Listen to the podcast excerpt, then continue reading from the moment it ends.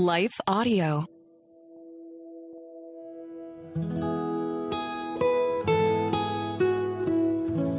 Hello and welcome to the Capitol Ministries podcast. At Capitol Ministries, our mission is to make disciples of Jesus Christ in the political arena throughout the world, and we do this through weekly, in depth discipleship Bible studies.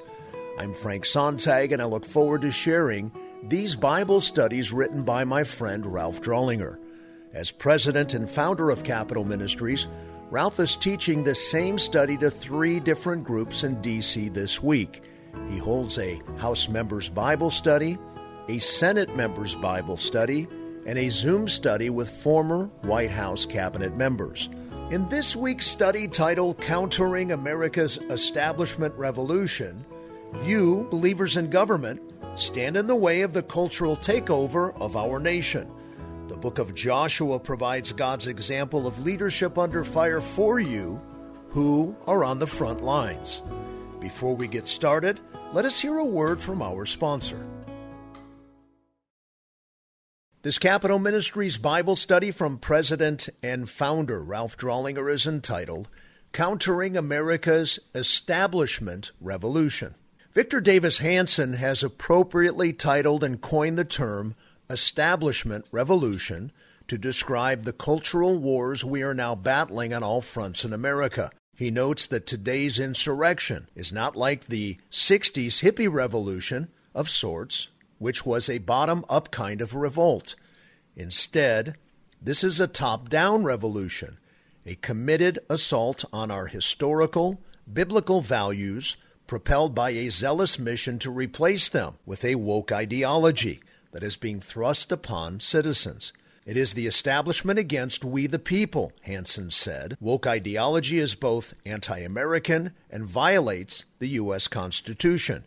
Its proponents oppose free speech. Hanson says America has found herself entrenched in an all out establishment revolution, wherein the leaders of five of the seven hills of influence are forcing their wokeness on much of the population who are not woke, but biblical in their morality and worldview. I believe Hanson's analysis and titling are right on. And the only way to combat the aberrant lifestyles and ideologies being forced upon the opposing majority is with the gospel. The only way to combat this top down evil influence is to take the gospel of Jesus Christ right to those individuals who are propagating a new, but heinous morality, a morality that is not based in biblical revelation. It follows that you cannot expect someone who rejects the author of Scripture to accept the precepts of his book. The hills of media, education, entertainment, sports, and now most recently commerce are increasingly well baked in terms of a growing number, the vast majority of their leaders, promulgating a secular ideology. All of them simultaneously display anti Christian values, mock biblical principles, and attempt to drive the believers out of them. But the jury is not out as it relates to one of the seven hills of influence civil government. This hill of influence is still up for grabs, and it is the most influential of them all. It follows that evangelizing and discipling civil government leaders in Christ, imparting to them a Christian worldview at every level of their career path, is of the utmost and critical importance. I strongly believe that if the civil government hill of influence is lost, that our nation will be irreparably damaged and apart from a revival it will not be capable of resuscitation. If we lose civil government to top down woke secularism, the cultural battle will be over, and the remaining hill of influence, the church, will experience persecution like never before in the history of the country. The noisy and well positioned minority pushing this woke agenda will have won the establishment revolution. The biblically based majority population will have lost. You, believers in government, stand in the way of the cultural takeover of our nation. The book of Joshua provides God's example of leadership under fire for you who are on the front lines. Our introduction. The book of Joshua is a wonderful study with great applications for those tasked with precepts representing God's principles in civil government. As America is increasingly crumbling in most every way all around us, it is up to those who know God those whom he has put in office, to identify the cultural front battle lines, protect America from a debauched, aberrant woke morality, and fight with great boldness and courage to preserve our nation's historical, biblical basis. The pressure is on.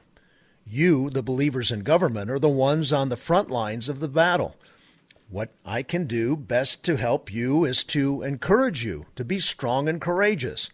And how better to do that than to provide you with a fresh look at the book of Joshua, a man appointed by God to a similar kind of mission that would require his utmost. How did he go about what seemed to be an impossible mission? How did he win? Study this overview in the book of Joshua itself on your own. I guarantee that it will encourage and embolden you who are in the trenches and who will determine the ultimate outcome of the establishment revolution. Keep in mind, Joshua too was tasked with overcoming the establishment. Name Following the Torah, also known as the Pentateuch, the first five books of the Old Testament are 12 historical books. Joshua is the sixth book of the Bible and the first of the historical book section. The name of the book is derived from its central figure, the heroic warrior Joshua. His Hebrew name is the equivalent of the Greek name Jesus, and both names mean the Lord is salvation. In that God was the saving commander who led Israel in her initially victorious conquest of the Promised Land, cross reference Genesis 12, 1 through 3, and in that he used Joshua to lead this conquest. Joshua's name is both appropriate and descriptive. Cross reference chapter 5, verse 14 through chapter 6, verse 2, 10, 42, 23, 3, 5, and Acts 7, 45. Joshua was the understudy of Moses, who tutored Joshua to one day take his place. In a seamless, selfless, submissive to God succession, Moses commissioned his protege to take the spot the more seasoned leader had held for so long. Numbers 27, 15 through 20 says in this regard Then Moses spoke to the Lord, saying, May the Lord, the God of the spirits of all flesh, appoint a man over the congregation, who will go out and come in before them, and who will lead them out and bring them in that the congregation of the Lord may not be like sheep, which have no shepherd. So the Lord said to Moses, Take Joshua, the son of Nun, a man in whom is in the Spirit, and lay your hand on him, and have him stand before Eleazar the priest and before all of the congregation, and commission him in their sight. You shall put some of your authority on him in order that all the congregation of the sons of Israel may obey him. Born in Egyptian slavery, Joshua survived Israel's wanderings in the wilderness and was 90 years old before taking leadership, chapter 24, verse 29. His most noteworthy characteristics are his unswerving loyalty in serving the Lord, Numbers 32:12, and his tenacity as a persevering, conquering soldier, Exodus 17:9 through 13. Author Most notable commentators believe the author of the book was Joshua in that he was an eyewitness of most of the events therein recorded. Cross reference chapter 18, verse 9, 24, 26, except for his death in the last chapter, 24. This portion could have been added by one of his understudies, or Eleazar the high priest, or his son Phineas. The date of its writing is circa 1405 through 1385 BC, Chapters 1 through 12 address the conquering of the land, and chapters 13 through 24 focus on the division of the land. Background Because of Israel's disobedience, God told the Israelites they would not see the promised land, so they wandered in the wilderness for 40 years. When that generation died, a new generation inherited God's original promise to Abraham of a land, a seed, and a blessing in Genesis 12 1 through 3. The inhabitants of the land were varying tribal descendants of Ham, a people who had degenerated into debauchery, a civilization likened to the one prior to the flood. Even so, God was patient. Genesis 15, verse 16b says, For the iniquity of the Amorite is not yet complete.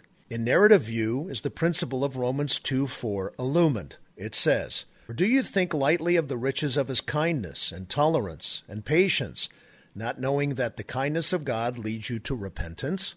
God had been abundantly long suffering with the Canaanites, the Amorite people, a tribal descendant of Ham, but in the end, his tolerance ran out. Their worship of many gods, in combination with moral decline, gave way to his wrath.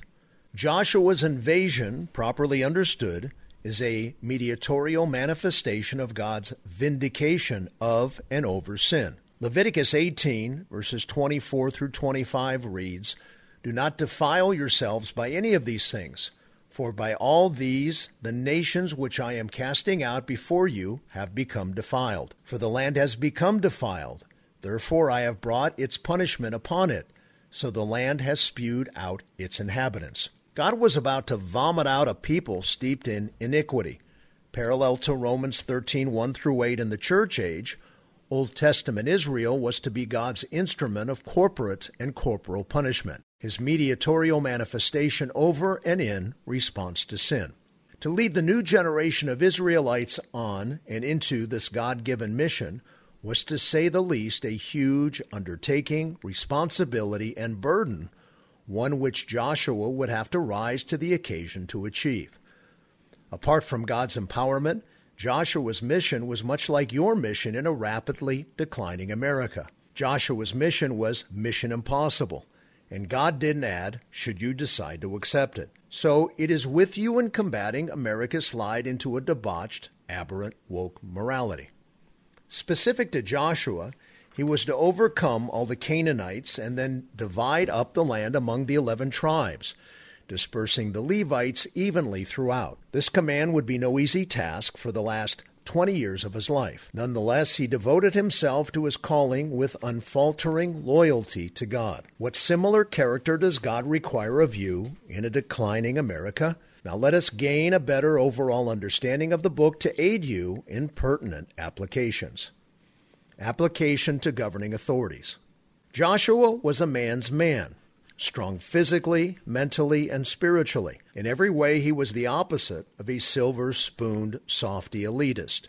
He was a warrior, a military man, if you will, more so than a political leader. In chapter 1, Jehovah God, given Joshua's assigned mission, commands him no less than four times to be strong and courageous. I will note all four passages so you can better get a feel for the significance of the redundancy which serves to spell the importance of what God is trying to communicate to his called to lead in this task person. Joshua 1 6. Be strong and courageous, for you shall give this people possession of the land which I swore to their fathers to give them. Joshua 1 7. Only be strong and very courageous. Be careful to do according to all the law which Moses my servant commanded you. Do not turn from it to the right or to the left, so that you may have success wherever you go. Joshua 1 9. Have I not commanded you? Be strong and courageous. Do not tremble or be dismayed, for the Lord your God is with you wherever you go. And Joshua 1:18 Anyone who rebels against your command and does not obey your words and all that you command him shall be put to death. Only be strong and courageous. What do you suppose God is trying to say here to Joshua and to you who are in the heat of battle? God further encourages him by saying, Just as I have been with Moses, I will be with you. I will not fail you or forsake you. 1 verse 5b. This promise to Joshua is a promise to you as well. Hebrews 13:5. Take heart in these passages, memorize and meditate frequently on them, given your assignment by God to be on the front lines of the establishment revolution battle. Like the task set before Joshua relative to a land gone awry, so is the task of every governing official in our nation who is called by God to turn America around. This quest is not for weak men, nor is it a mission that can be accomplished in a matter of months or years. Nor is it a battle for you to engage in alone. God has called other believers into office to team with you. Are you a lone fighter, or do you team with your fellow colleagues? Joshua was faithful, vigilant, and persevering for 20 years. How about you? How did Joshua keep his strength and his focus for such a long time? The answer is the key verse of the book of Joshua, chapter 1, verse 8, cross reference, chapter 24, verse 24. It states, This book of the law shall not depart from your mouth, but you shall meditate on it day and night, so that you may be careful to do according to all that is written in it. For then you will make your way prosperous, and then you will have success. How are your Bible study habits?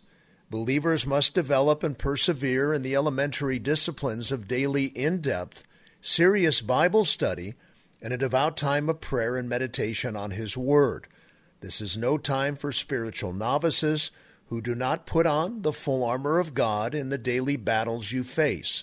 Cross reference Ephesians 6, verses 10 through 18. It is an essential habit if you are going to remain effective for God's purposes over a long period of time. Such is directly proportional to your staying power. Learning and applying Scripture is central to the overall vigilance, perseverance, and success of all servants of God. Herein is perhaps the greatest take home application of the book. Joshua 1, verse 9b, reveals the source of strength for the journey and singularly explains how and why Joshua ended well in a world where many falter in the later years of their careers. God commands Joshua and every God appointed leader in our nation today do not tremble or be dismayed, for the Lord your God is with you wherever you go. Read through this book several times in the coming weeks.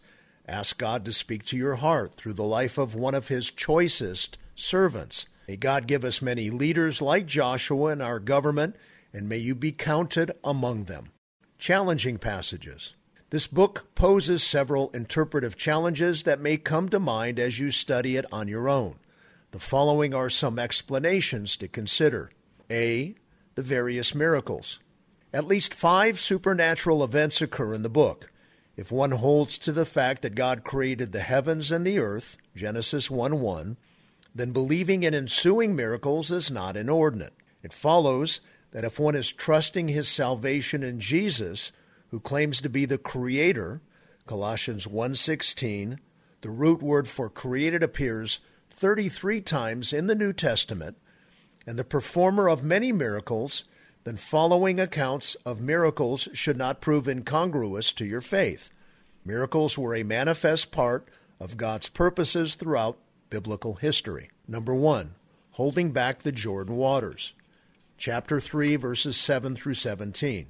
God dammed up the waters of the Jordan near a city called Adam, 15 miles to the north. Once the crossing was completed, he allowed the water to flow again. This is a bookend miracle to the Red Sea crossing in Exodus 14. The way in which this part of Israel's history opens, the Exodus, is the same way it closes as Israel crosses to the Promised Land. Number two, the fall of Jericho's walls chapter 6, verses 1 through 27.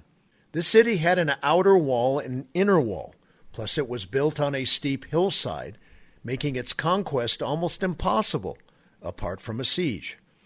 This off the wall, meant as a double entendre military strategy, gave occasion for Israel to trust in God's promises and serve to give him all the glory in the minds of the conquerors. Number three, the giant hailstones chapter 10, verses 1 through 11. These miraculous balls of ice were large enough to kill those whom they struck. Notice that they hit only the enemy and were a greater force for victory than the swords of the Israelites, again, assuring that the glory for victory belongs to the Lord. Number four, the long day, chapter 10, verses 12 through 15. In the middle of a prolonged battle, in order to ensure victory over the Amorites, Joshua, led by the Lord, commanded the sun to stand still. This account is best taken as a literal miracle because other portions of the passage would not make sense if it were interpreted metaphorically. Cross reference chapter 10, verse 14. Again, the battle belongs to the Lord. Cross reference Proverbs 21, verse 31. And number five, the swarming hornets, chapter 24, verse 12. There is division among conservative commentators as to if this passage is metaphoric or literal in its language. I take it to be literal, in the sense of a parallel to the hailstorms or the earlier various physical plagues God visited on Pharaoh in Exodus, so as to achieve his will in and by physical aid to Israel. Exodus chapter 23, verses 27 through 28, provides cogent added insight. This force of God, described as hornets, would make all your enemies turn their backs to you. Can you imagine how advantageous it would be if your opponents were being swarmed by hornets while in the heat of battle? Take note that as you are obedient to your calling and as you are strong and courageous, look for God to aid you in ways totally unexpected as you fight against the forces of wickedness and evil in our nation today. Remember, Hebrews 11:16 says, "Without faith it is impossible to please him, for the one who comes to God must believe that he is, and that he is a rewarder of those who seek him." B. Blessing a lying harlot. Chapter 2 verses 4 through 5. Rahab lied to the leaders of Jericho in order to conceal the Hebrew spies. Yet, she is listed in the Faith Hall of Fame in Hebrews 11, verse 31. In that lying is a sin, Exodus 20, verse 16, and there's always a better way than lying to achieve the perfect will of God, the intention of this narrative passage permits the reader to glimpse again the fallen nature of man. Rahab's inclusion in Hebrews 11 vividly portrays the truth of the principle of 1 John 1 9.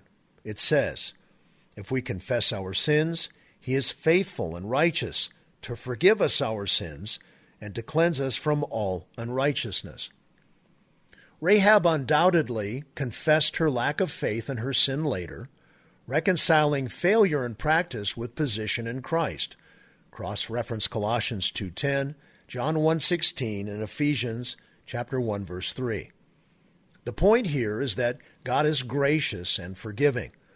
All those listed in Hebrews 11 are sinners who have been, are, and will be forgiven by God due to the finished work of Christ on their behalf. It is no different for you or me. Do not let your past failures in any way deter your future successes. Note how the Apostle Paul dealt with his past failures. Remember, he murdered believers. Per his own testimony in Philippians 3:13, "But one thing I do, forgetting what lies behind and reaching forward to what lies ahead." Do you discipline yourself to believe what 1 John 1 9 says is true about you?